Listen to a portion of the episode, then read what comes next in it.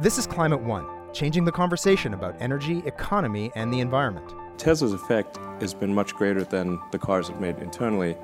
It's what we induce other companies to do that will have a greater impact than the cars we make ourselves. That's the co founder and CEO of Tesla Motors, Elon Musk, a technology entrepreneur known for his ambitious thinking about big problems. He's not really interested in individual people, but when we would talk about Mars, when we would talk about the climate, it's this very strange, like empathy for the human species. We'll hear from Musk biographer Ashlee Vance, as well as tech reporter Peter Henderson, talking about Tesla's next big thing. If he's successful, you'll be getting average people going on this ride, which he thinks will take you to a clean future.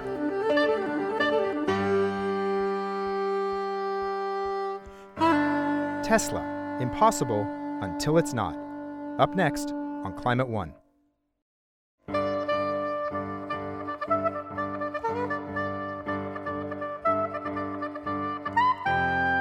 Is Tesla a car company, a technology company, or something altogether new?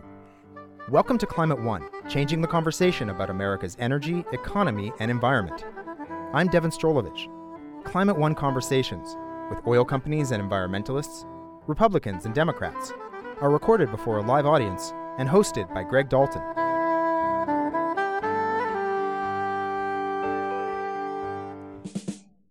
On today's show, underwritten by the ClimateWorks Foundation, we go inside the life and mind of Tesla co founder and CEO Elon Musk. The eccentric entrepreneur is famous for doing the impossible, from landing a rocket on a floating platform to building a car company from scratch. He has proved his naysayers wrong, so far. Underlying all of his insane, ambitious ventures is a deep commitment to moving from fossil fuels to a cleaner economy. Joining Greg later in the show is reporter Peter Henderson, who will talk about Tesla's make or break moment delivery of its new sedan aimed at average American families.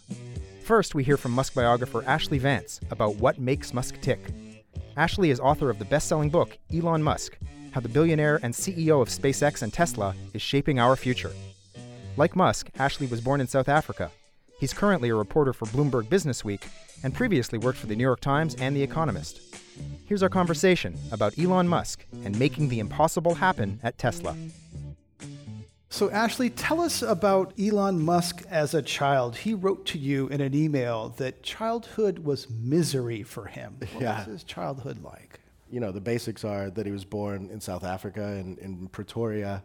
His father was a pretty well-to-do mechanical engineer, and, and his mom was, was a former model who, who had become kind of a, a homemaker. And um, when Elon was growing up, you know, I mean, he, he's kind of this loner off in the corner during school who'd be reading his books and, and kind of doing his, his own thing. The, the culture at the time was very, in South Africa, was very athletic, and it was all about sports, and it was very macho, and, and Elon was sort of the opposite of all this stuff. And so he would either get left alone or he'd be picked on. He was bullied quite badly, especially around sort of eighth or ninth grade. At, at one point, he got kicked down a flight of stairs and pummeled after that, and he spent about a week in hospital as, mm-hmm. as a result from that. And then he's, he's kind of this outcast at school. He was not really liked. There were not kids who were coming home with him, but his family was was very kind to him, um, except for his father, who Yes. he had a very difficult relationship with as well. And so, so I mean, you can kind of play armchair psychologist and see that this is a guy who wants to prove himself to the world and, and show everyone that, that he was this special guy. And you had amazing access. You got you inter- you had some email exchanges with his father. Uh, you talked to his you know members of his family. Uh, and so, tell us about the access that you had that other people haven't had, and how you got it. Yeah, um, you know, I was not. There's, there's so many Elon Musk fanboys now. I was not an Elon Musk acolyte at all when I started this project in in 2012. He had sort of struck me as this guy who was always promising the world. He, you know, he, he had Tesla and SpaceX, but they never actually seemed to be getting anywhere. And and then in 2012, a lot of stuff changed. SpaceX docked. They had they had a capsule dock with the International Space Station. Tesla came out with the, the Model S sedan. Solar City was filing to go public, and so I thought, you know, this guy who's who's really he's he's hitting his stride. I mean, this guy who's been talking this big game is delivering in a way that sort of nobody in history has. So I, I did a, a cover story on him for Business Week magazine, and I went to SpaceX, and I just couldn't believe that there was this rocket factory sitting in the middle of, of Los Angeles, and, and Elon was a much more interesting and sort of authentic guy than I had expected, and, and so I, I kind of got sucked in and decided to do this book. So after the, the cover story came out, you know, I, I told Elon, my intentions to go do this book, and, and he told me no, he was not going to help me at all. Um, he, you know, he, he, said a few people had, had asked him in the past, and he'd turned them all down. And uh, so then I went to New York and I sold the book, and uh, I thought that would sort of force Elon's hand. And, and so I came back and had another meeting with him, and, and he was pretty polite through this whole process, but we did that, and he's like, no, I'm not going to help you. Again, we had like an hour long meeting, and so you know, I had this moment where I just decided to keep going anyway. And so I spent about 18 months interviewing 200 or so people. And Elon was actually, you know, I thought he could be sort of adversarial, but I would, I started very far away. People who had worked at Tesla and quit, and SpaceX who had quit, and then I would get closer and closer in to Elon's circle friends, and I would get to the family, and they would all go back to him and ask if, if they should talk to me, and uh, Elon told them all to go ahead and talk to me. So that part um, kind of kept things going. And then one day I was at my house. It was about 18 months into the project, and Elon Musk appeared on my caller ID, and I picked up the phone. He said, "Look." I've had so many people call me ab- about this freaking book. You know, I'm ready to let's let's talk about it. Here's my idea. I think you should let me read the book before it's published, and, and I'll put footnotes in it to correct everything that you've gotten wrong.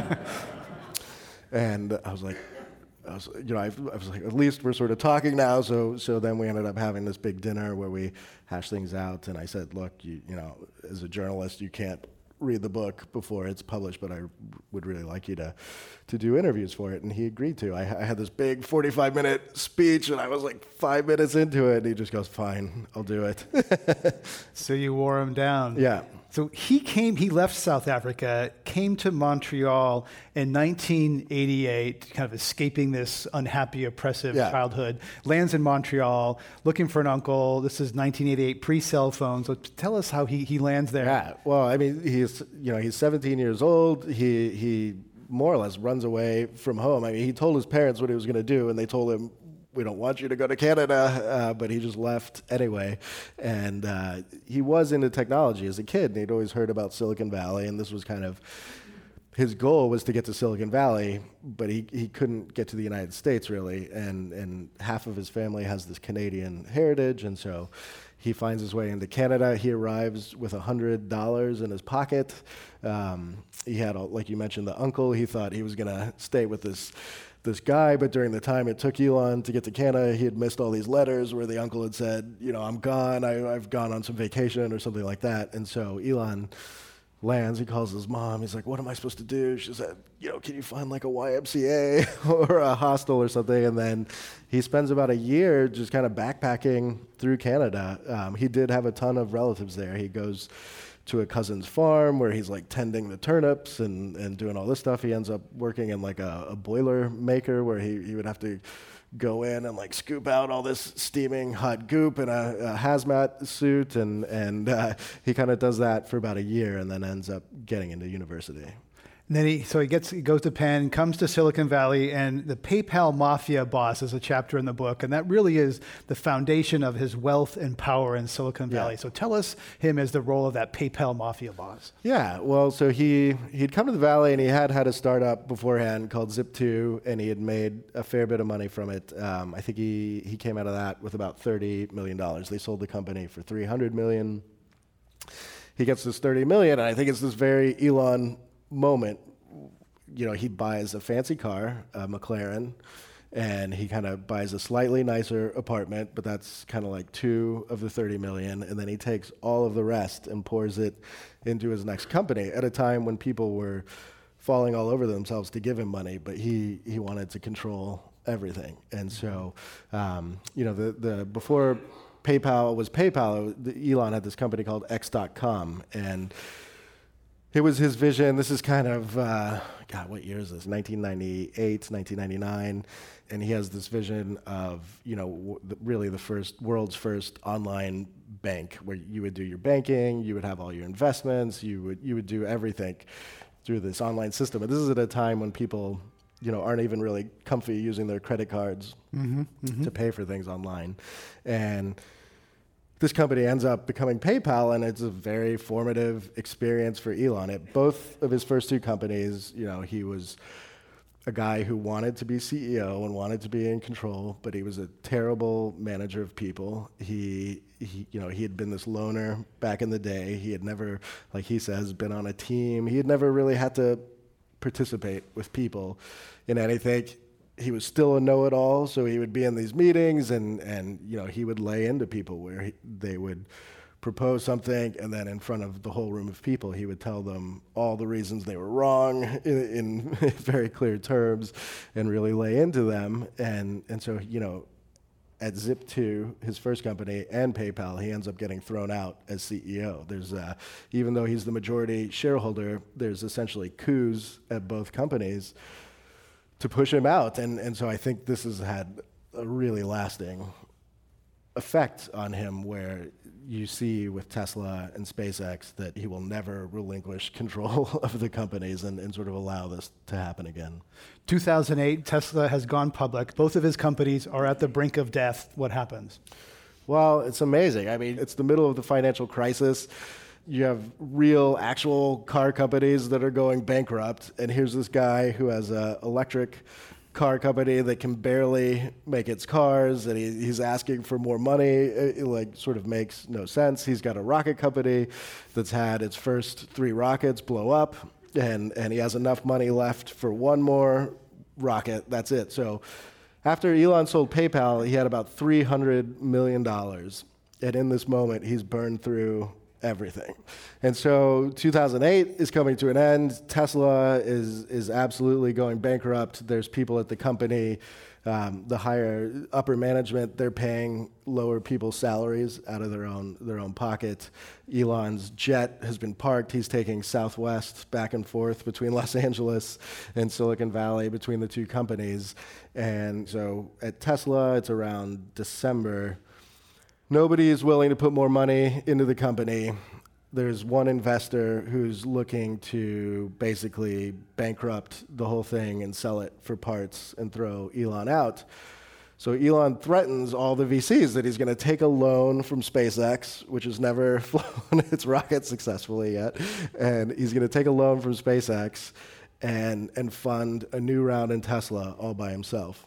And so it was sort of it was genius because even in the middle of 2008, the greed of all the venture capitalists got the better of them, and nobody wanted to miss out on this round and be left behind. And so, even though Elon possibly could have raised the money, but probably not, um, the VCs all jump in, and so they fund one more round of Tesla. It gets its car going finally after all these years of delays. It's making sales, and then SpaceX's last and final rocket launch is a success, and that triggers this enormous NASA contract. And so, like in the middle of all this, Elon's having nightmares. You know, I talked to his second wife, Talulah Riley. He used to just wake up screaming in the middle of the night and be like climbing up her, chasing after something. And and then like literally on kind of Christmas Day, all this stuff gets sorted out, and and the rest is history. Wow, quite impressive. Uh, angel, some angels on his side bluffing down the, the Silicon Valley VCs. There's another dramatic moment where Tesla's about to be acquired by Google. Yeah. You know, so the Model S had come out, and I think it was, it was all, even from the very early days, it, it was doing much better, I think, than, than most people had thought. It was receiving pretty good reviews from Detroit, from the auto press, I should say, which had tended to sort of hate Tesla more or less, and, and, and so it's doing well. The sales are going along okay. This happens for about a quarter, and then there's this weird moment where people are reading the reviews about the car online on these forums, and people are talking about glitches in the car, and so even fans of the company and, and customers that wanted to buy the car are doing the thing where they say, I'm going to put off my purchase till they work all these kinks out. And so everybody's kind of delaying things. And this creates a huge problem where you know, the Tesla factory is just idle and and they're chewing through money at this really alarming rate. And and even though this car, after all these years, is kind of a success, it's all about to get undone because they're going to go bankrupt. And so Elon's very close with Larry Page and Sergey Brin, and he kind of makes this desperation phone call and and they're getting really close to Elon. You know, they say it's like a handshake deal where Google has, has agreed to acquire Tesla. For And- about $6 billion. yeah. And then, you know, in the background, Elon had been going into the factory and he'd been yelling at everybody to, he, you know, if you were an engineer, if you were the guy who installed the tires on the car, whatever you did, you had to get on the phone and try and sell this car because they, they had this huge list of all these people who were interested in it. And it's remarkable. I mean, like in this two week period, you can go back and look at the reports that they're making at the time. They sell this incredible number of cars, and it, it, that that was the first quarter where they they exceeded their public forecast, where they turned a profit, and the day is saved. And, and Elon tells Larry to leave it alone. I want to drive my car. You're listening to a Climate One conversation with Elon Musk biographer Ashlee Vance. You can subscribe to our podcast at our website, climateone.org. Greg Dalton will continue his conversation in just a moment. I want to drive my car.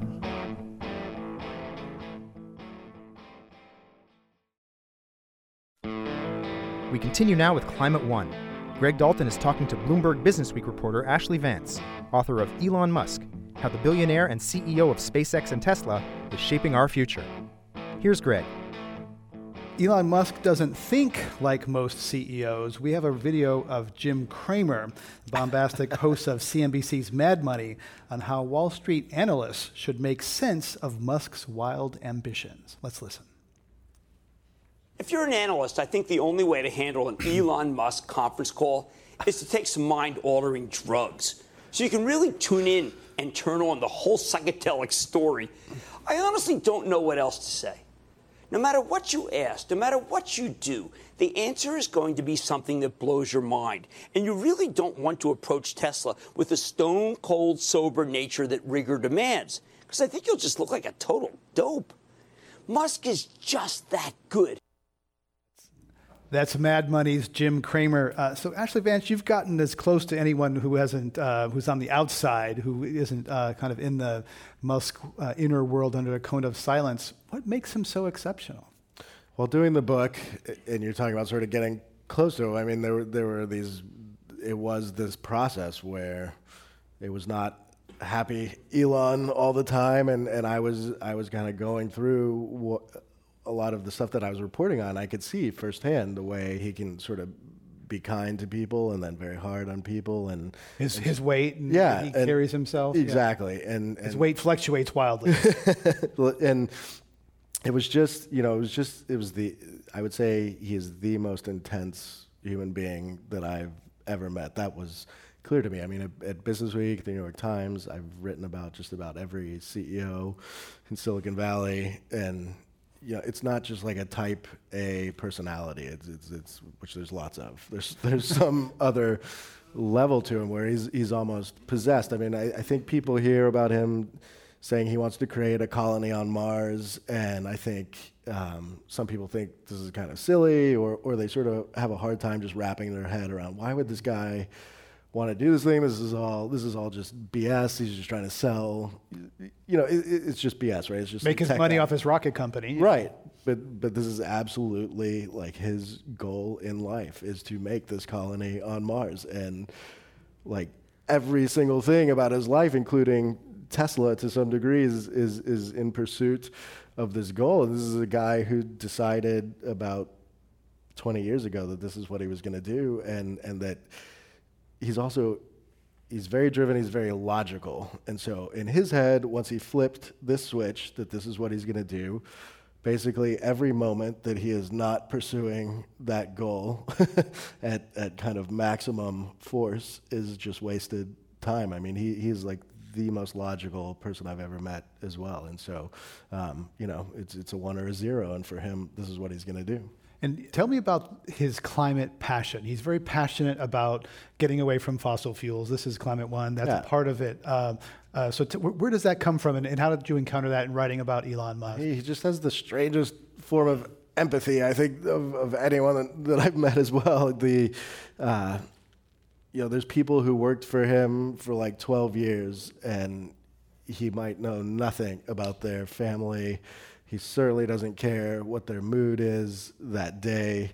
Um, you know, he, he just doesn't care about any of those details. We, I spent many, many, many hours with him. He never once asked me like, "Do I have a family?" He never asked me like a single, single question about me. So he's, he's not really interested in individual people. But when we would talk about Mars, when we would talk about the climate, there were at least three or four times where he he like was literally in tears, and and you know it's this very strange like empathy for the human species, and and it's part of this logical mind of his. I mean, I think. He identifies that there's a problem and it needs to be solved, and other people aren't doing that much about it. And so he's like, why would you not go pursue this? It's, it's the same thing. It is the same thing with Mars. I mean, um, you know, part of it is like an uh, escape plan the climate goes horribly wrong on Earth, but the other part of it is just this thing. It's like, you know, the human species may be wiped out. Why isn't, you know, if you can do something about that, you should nobody else seems to be doing it. I'm, gonna, I'm going to do it. But he really would just break down in tears when he would talk about these things. This is like what he actually cares about. Before we go to the next segment, I want to talk about the Trump chapter. Famously, Elon Musk was on President Trump's uh, council. He left at when President Trump uh, exited, uh, announced his intention to exit from the Paris Climate Agreement. So, what insight do you have on Trump and Musk? You know, Trump famously doesn't have the ability to reflect, show remorse. Do you see that in in in, uh, in Musk, the ability to reflect and take accountability, responsibility for things? I mean, there's certainly like bits and pieces of them that are clearly very similar. You know, I mean, the the, the you look at like Elon's Twitter account. Uh, this is like his his megaphone, the same way Trump uses his Twitter account to be, to be a megaphone. I mean, they're both. There's certainly like a sort of huckster, P.T. Barnum side of Elon, where he's always kind of promising the world everything's going to be great and bigger and, and faster, and, and and you see all that. I mean, the a bit of the narcissism, the the the Huge fear ego. of critique, and and you you see those parallels as well. I find I've never met Trump in person. I mean, to me, Elon certainly has these things running through him. To me, he's a much more rational. Um, when you when you sit and talk with him, he actually comes off as very authentic, almost down to earth, uh, you know, and, and genuine. And these are not things that I've ever seen Trump seem to seem to project. And, and that you know, I give Elon credit. I mean, he he did not come from a family that was nearly as well to do as, as Trump's, and, and did come here with like a hundred bucks in his pocket, and is for all intents and purposes. I mean, he's a self-made man, and so I, you know, I, I sort of draw the line there as well. trying to do a lot of things for humanity. I'm Greg Dalton, and we're talking about Elon Musk and Tesla. The maker of luxury automobiles is facing a make or break moment with the first deliveries of its Model 3, a sedan priced less than $40,000. Musk said the company can produce 20,000 Model 3s a month starting in December 2017 the future of the company, and in some respects, the electrification of the global auto industry is riding on Musk's ability to deliver on the promise of an electric car with a reasonable price. Our guests are Ashlee Vance, biographer of Elon Musk and reporter for Bloomberg Businessweek. We're joined now by Peter Henderson, West Coast Deputy Bureau Chief of Thomson Reuters, where he spearheads Silicon Valley coverage of autonomous cars and broader technology stories. Please welcome him to Climate One. Thank you. So, Peter, welcome. Uh, this is a make or break moment uh, for Tesla, a big moment for the automobile industry. So, what's at stake with the Model 3, this $35,000 or so car? I've been hearing about what hundreds of thousands of people put a reservation down. What's at stake with the Model 3? Well, as Ashlee said, uh, if you think about it from Musk's point of view, where he's trying to change the world, then it's uh, it's important because he has uh, these luxury cars that have been doing well, and now he's taking that first step towards a mass market vehicle. Thirty-five thousand dollars is about the average price of a car in America now. So if he's successful, you'll be getting. Uh, average people going on this ride, which he thinks will take you to a clean future. From a business perspective, it's a huge deal because Tesla sold about 230,000 cars so far. Next year, it plans to sell twice as much of that, uh, 500,000. So uh, I think production in one year will go up like sixfold, uh, he expects. Um, he's said himself that one kind of key question is whether he can get new people to buy and not think that they're uh, uh, getting a better version of the luxury car.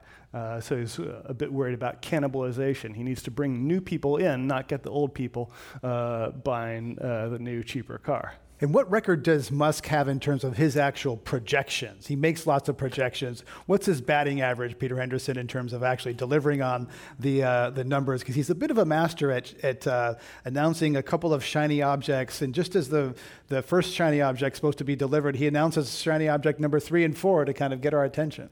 Well, I think it's a pretty poor record in terms of delivering exactly on time. Um, last year in May, he said that they would uh, make as many as 200,000 Model 3s this year. So uh, if he does 20,000 in December with a few before that, it's a bit more than a tenth.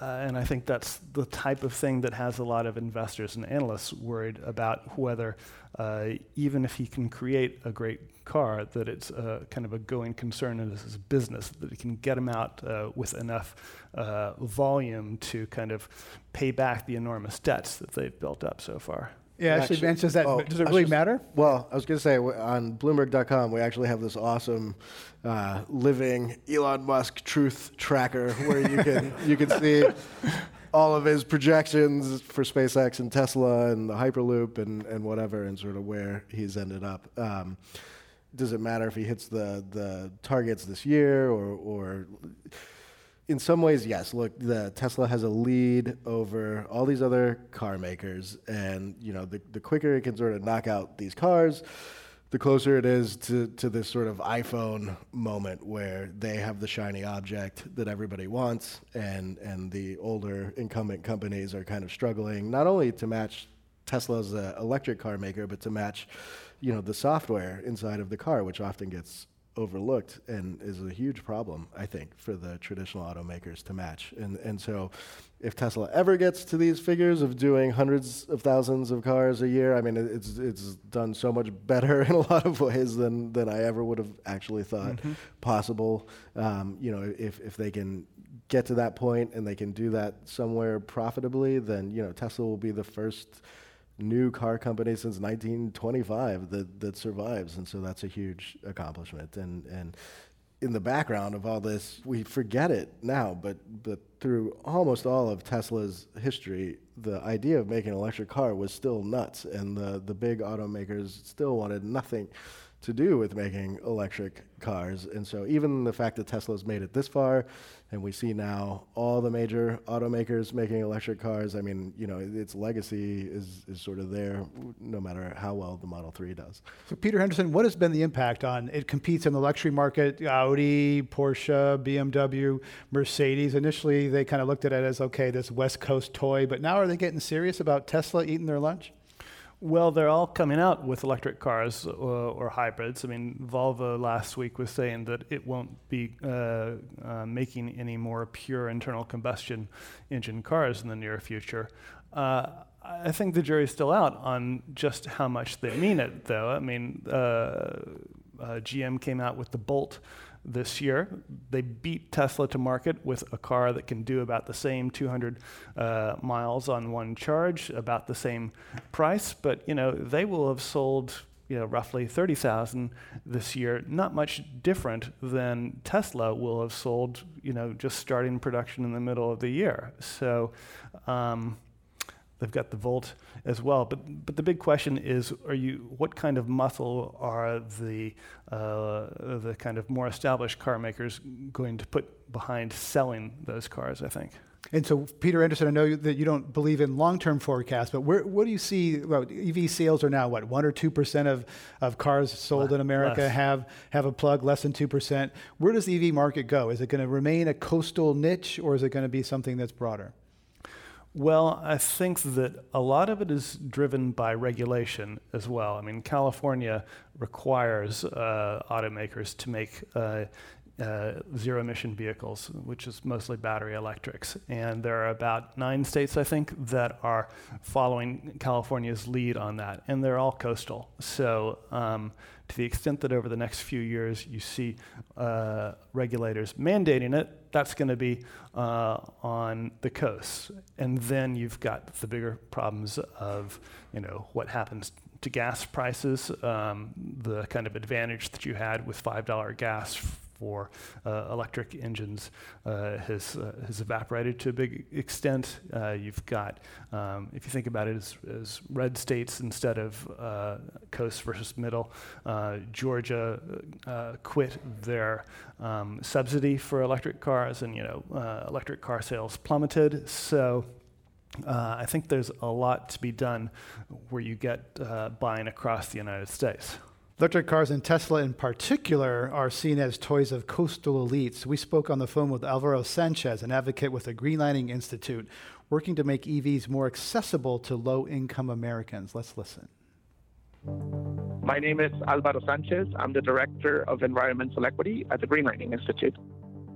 Electric vehicles it's an exciting new form of transportation and increasing mobility for all people. Um, but a low or middle income, or even uh, you know some high income people purchasing a Tesla is completely unattainable.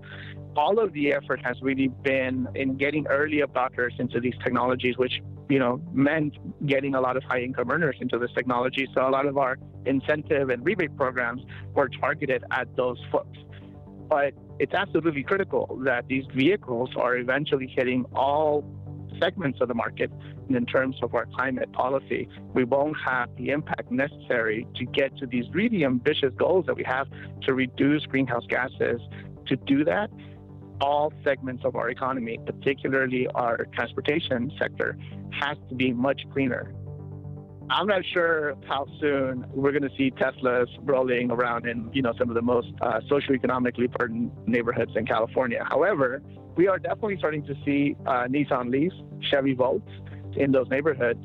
Communities of color and low-income communities are basically the most polluted communities, and now most of our uh, emissions come from the transportation sector. If we were able to transition to a cleaner sector, we would be seeing reductions in the levels of pollution that these communities are exposed to on a daily basis. That was Alvaro Sanchez with the Greenlining Institute. So, Ashlee Vance, uh, does Tesla, we heard that Tesla uh, was benefited by subsidies aimed at people with wealthy early adopters. Will Tesla reach uh, communities of color, lower income communities, or will, will, yeah, will it reach that market? Well, I mean, when I look at what's going on, you look at China's interest in electric cars, you look at India's interest in electric cars, you see how cool the Tesla brand has become. I mean, that is what is driving almost all of this interest in these vehicles. And so, you know, I think it's a long road ahead. I don't think we're going to see, you know, Teslas in all these different neighborhoods um, in the next couple of years. But, but to me, the, the push to electric cars is there, and it's almost inevitable. I mean, especially when you look at what is happening with all the, the software in the cars, self-driving cars coming there. There are serious advantages once the car becomes a computer to having it electric as opposed to on an internal combustion engine. And so at some point, you know, you're going to buy a new car and you're either buying the past or you're buying the future that is exciting and gets updated all the time. And, and I just think that the electric cars win in that case. And there's some projections that electric cars will be cheaper to buy within the next 10 years. And the key to that, Peter Henderson, is battery prices. Battery prices have come down. So tell us about the Gigafactory, where it is, and, and our, you know, the, where you see battery prices going, because that's the key. Well, the Gigafactory uh, is the big battery factory in Nevada uh, near Reno, and uh, Tesla's already building uh, batteries that uh, are just basically to uh, to help if there's an earthquake, keep the, the, the home going. Uh, and they will be building the batteries for the Model 3 there. The key is whether they can keep on driving down prices, as you say. And I think that the thing you want to keep in mind is that gas prices go up and down a lot too. The internal combustion engine is being pushed and pushed to get more efficient, uh, um, partly because the federal government's trying to do that here and, and in China as well. So I think um, you know, the idea of uh, a clean electric engine with no emissions is very uh, enticing, um, but uh, the internal combustion engine's been around for a while and it's being pushed uh, to get a lot better. So I think, I think you just have to be careful before you say uh, the electric car is going to kill the internal combustion engine. That's been predicted a lot of times before. You're listening to a Climate One conversation with technology reporter Peter Henderson and Elon Musk biographer Ashlee Vance. You can check out our podcast at our website, climateone.org. Greg Dalton will be back with his guests in just a moment.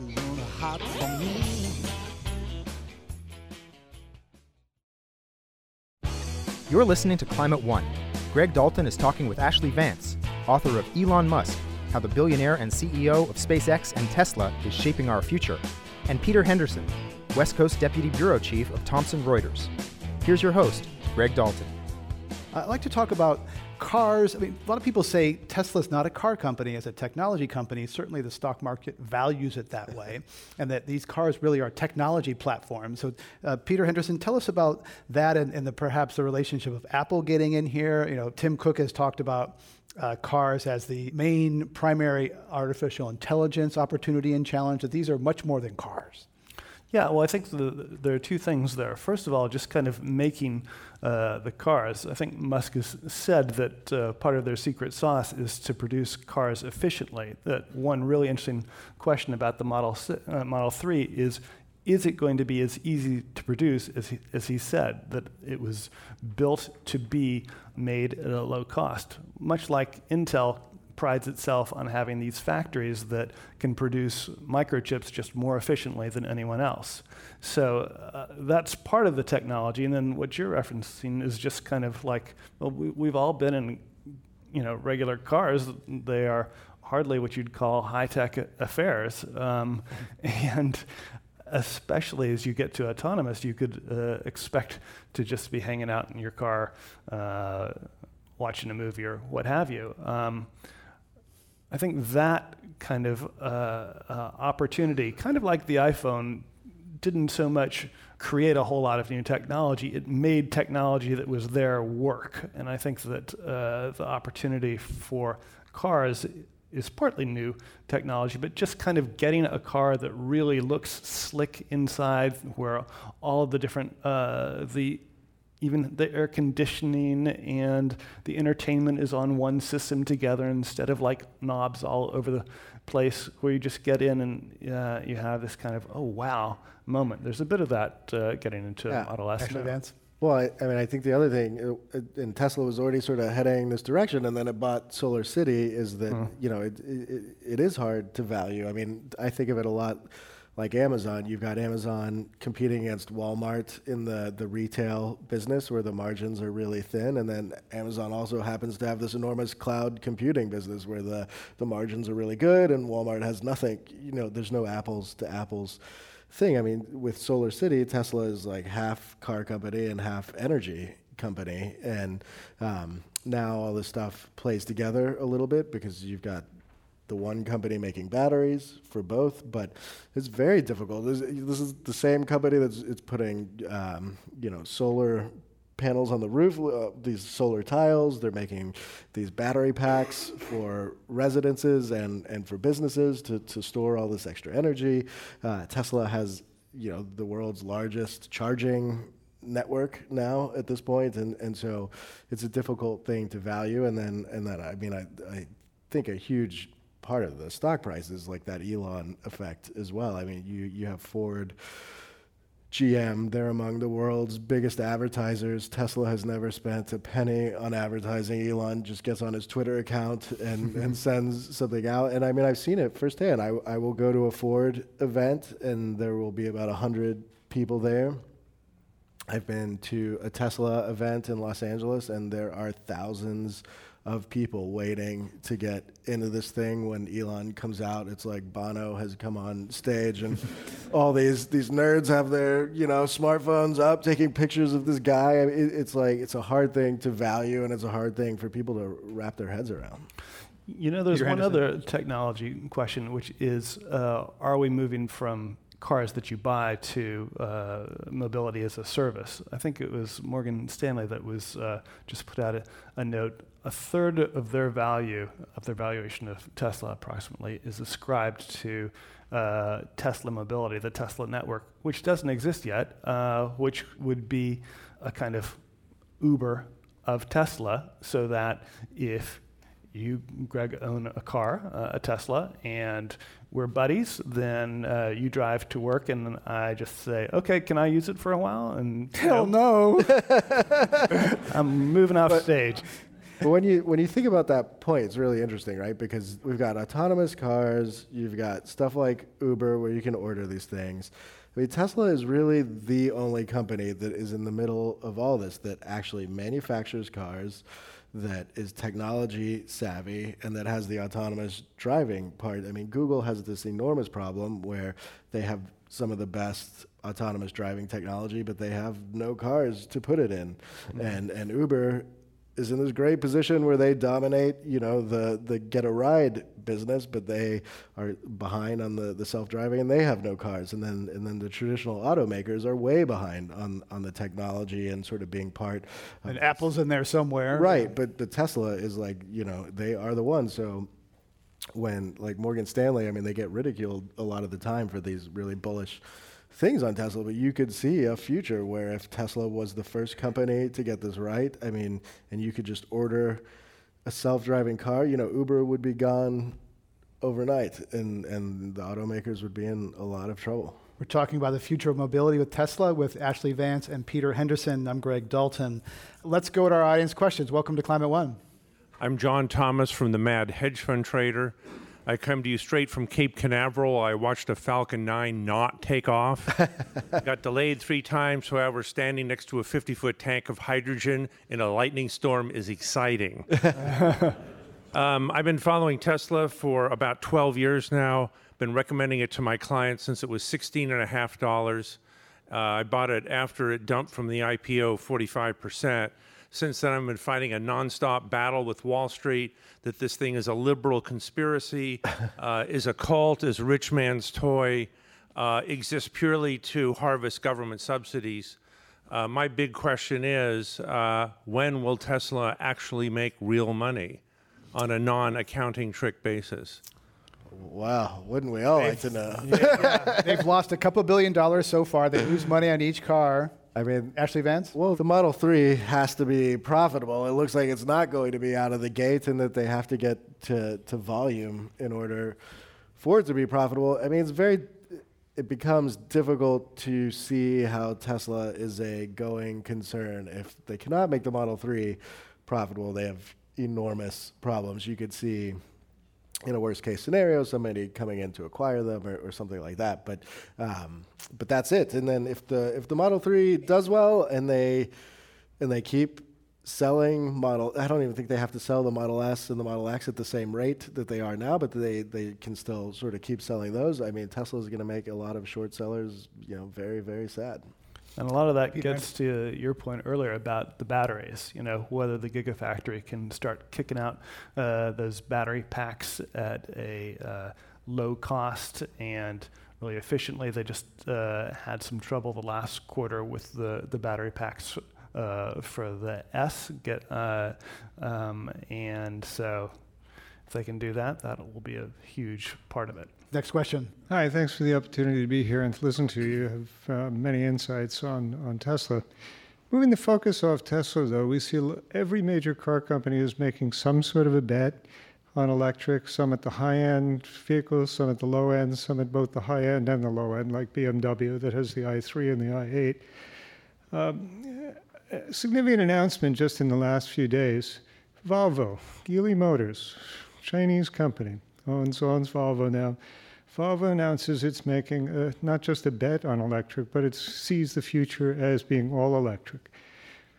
So, question: Does this, in a way, it validates validates Tesla's bet and creates opportunity, creates more momentum be, behind electric.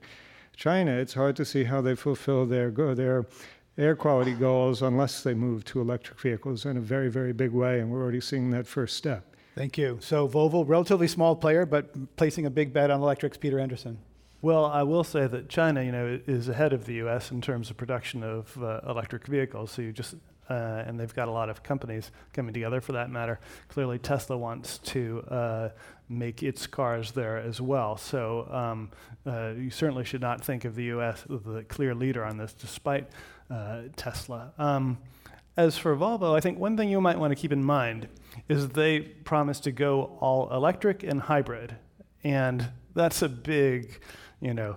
Uh, if you include hybrid in the mix, you've basically got internal combustion with uh, um, a battery on the side. So directionally, uh, it definitely seems like they're heading that way. But I think they've got a big kind of caveat with that uh, hybrid side. Let's go to our next question. Welcome. Good evening. Thank you. Marianne Purcell. And I have a question related to the promotional paragraph for this evening on the uh, website. And it mentioned um, working conditions in the factories at Tesla and the health and safety violations which have been reported in the press and the 12 hour workdays. And I'd be interested in comments either of you have about um, conditions for the workers actually building these cars. Thank you for bringing that up. Peter well, Henderson? clearly there were a lot of uh, violations. Uh, I think in the last couple of years, uh, um, and then Tesla says that this year they've had uh, a much better record. Um, I think a question which will be really important for whether just how well they do is as they ramp up uh, the Model 3 production, they're just going to be having a completely new factory. They're going to have thousands more people. So whatever they've done in the past, it's going to be a new ball game, lots more pressure, um, and uh, I mean, hopefully, for the sake of everyone, whatever they've uh, seen so far, they've uh, tweaked for the rules for this next big endeavor. But Peter Henderson, is there a precedent for a company multiplying by six x the n- number of units that they produce? I mean, that's an incredible amount, if not unprecedented amount, of ramping and scaling. Scaling is hard. We all know it's uh, possible to be a boutique versus a mass manufacturer, and that's what the guys sitting back in Detroit say. Yeah, it's easy to make a few of these things and try making a few million. I don't think any car maker has done it for uh, decades, if ever. I mean, that kind of ramp six times. That is huge. But you know, well, they said you know SpaceX was impossible as well. I mean, if this guy has proven anything, it's it's that he will eventually sort of follow through on, on what he says. Just, it will probably take longer than it always seems. You know, it always takes longer than he says. Let's go to our next question. Well, good evening. My name is Bernard Arias the basic building, some of the basic building blocks for batteries are rare earths. Can you comment on the environmental um, impact of mass production of batteries as compared to, say, carbon emission? I get this as an EV owner. I get this question a lot. What about the batteries? I mean, this is not my field of expertise. There are people who have done all these breakdown studies on, on what's the cost of getting a Tesla versus uh, internal combustion engine car. There's no really spectacular answer. I mean, obviously there is there is a cost to getting these cars, just like there is to to burning gas. Ultimately, you know, electric cars are so much more efficient. Um, you sort of have to think about what we're striving for, and it, it's like if you're if you're building for the future. Uh, you know, an electric car makes so much more sense 50, 100 years from now, where you have some centralized production of, of energy, maybe a fantastic nuclear reactor, and and you know the environmental cost I think would just be so much lower than internal combustion engine at that point. And battery technology is changing all the time, but it, it's not the strongest part of the story, I don't think. And uh, still to be seen. Uh, as we wrap up, I want to ask each of you uh, t- uh, Reuters and Bloomberg compete uh, vigorously in the marketplace for, for news. I want to ask you uh, what do we not know about Tesla that you would like to know? What's the story you'd like to get on Tesla? Peter Henderson? One thing I'd like to note is we haven't really talked much about what a showman uh, he is. Uh, I just wonder kind of how aware he is of that and how much he, I mean, he seems to be hyper aware of um, how he presents things of kind of dangling, as you were saying, and then uh, uh, if it's not working, dangling something else. I just like to, uh, and yet he comes across as this geeky uh, guy who is not pretentious.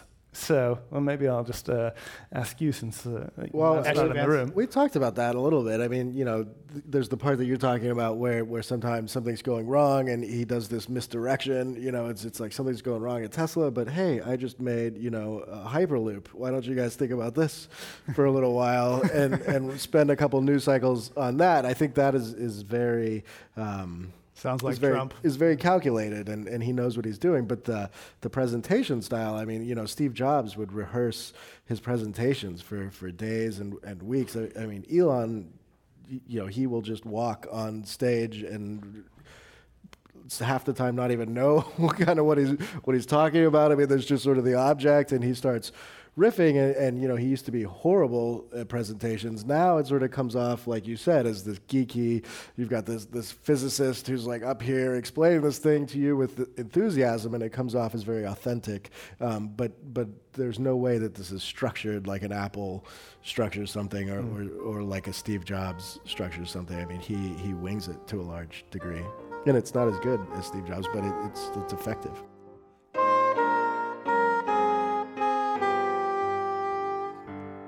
Greg Dalton has been talking with Bloomberg Businessweek reporter Ashlee Vance, author of Elon Musk How the Billionaire and CEO of SpaceX and Tesla is Shaping Our Future, and journalist Peter Henderson, West Coast Deputy Bureau Chief of Thomson Reuters. To hear all our Climate One conversations, subscribe to our podcast at our website, climateone.org, where you'll also find photos, video clips, and more. Please join us next time for another conversation about America's energy, economy, and environment.